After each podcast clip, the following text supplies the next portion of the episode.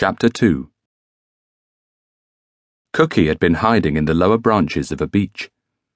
From the tree, he'd torn a decent sized stick, not snapping it, but twisting so it came away with a jagged end. Not exactly sharp, but not blunt either. It was better than nothing.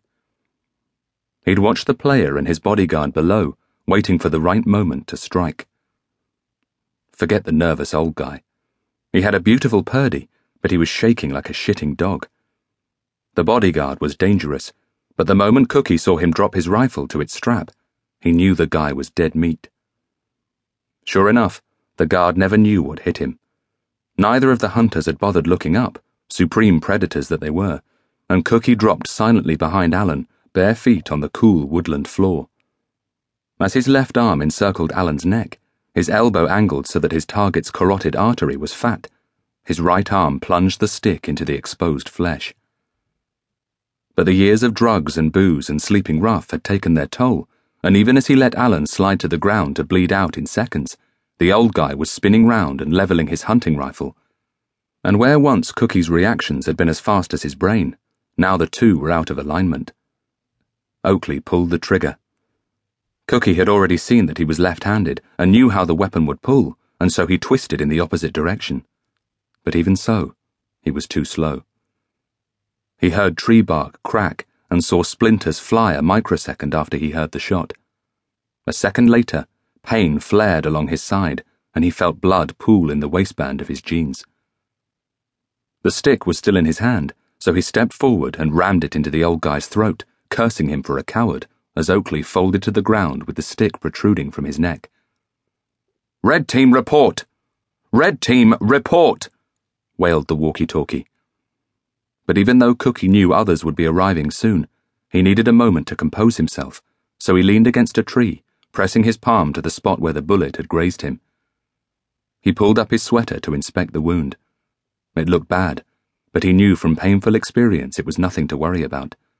Blood loss and the fact that he'd be easier to track were the worst of it. He took stock. The old guy was still twitching. Alan was dead. Cookie reached for the security guard's assault rifle, but when he inspected the grip, he found it inset with some kind of sensor. His heart sank as he tried to operate the safety and found it unresponsive, knowing what the sensor meant. Smart technology. Linked to the user's palm print. And if his guess was correct. Fuck! The old guy's Purdey was equipped with the same. He tossed it away. From Alan, he took a hunting knife. The old guy had a sidearm, also smart protected and also useless. The hunting knife would have to do. But now it was time to find out if these quarry company guys were going to fulfill their part of the bargain. He put a hand to his side and started running. Leaves stung his eyes, twigs lashed him. He stumbled over roots bubbling on the ground and reached to push branches aside as he hurtled forward in search of sanctuary. From behind came the crash of gunfire. Overhead, the sound of the drones intensified. They'd spotted him now. The time for stealth was over. He just had to hope he'd given them enough to think about in the meantime, and that the two casualties would slow them down. Teeth bared, hatred in his bones, he kept running. The trees were thinning. Ahead of him was a peat covered slope, and he hit it fast. Scrambling to the top, he was painfully aware that he'd made himself a visible target, but he was close now, close to the perimeter. If you reach the road, you win. The money's yours. No matter who I have to kill along the way.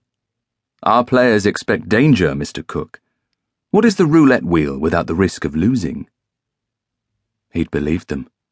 And fuck it, why not? And there it was, the road. It bisected a further stretch of woodland, but this was definitely it. An observation drone buzzed a few feet above him. To his left, he heard the sound of approaching engines and saw a Land Rover Defender leaning into the bend, approaching fast. Two men in the front. They didn't look like they were about to celebrate his victory. He tensed. At his rear, the noise of the approaching hunting party was getting louder. The Defender roared up to his position, passenger door flapping as it drew to a halt. A security guy wielding the same Heckler & Koch assault rifle carried by Alan stepped out and took up position behind the door. Where's my money? called Cookie, with a glance back down into the basin of the wood.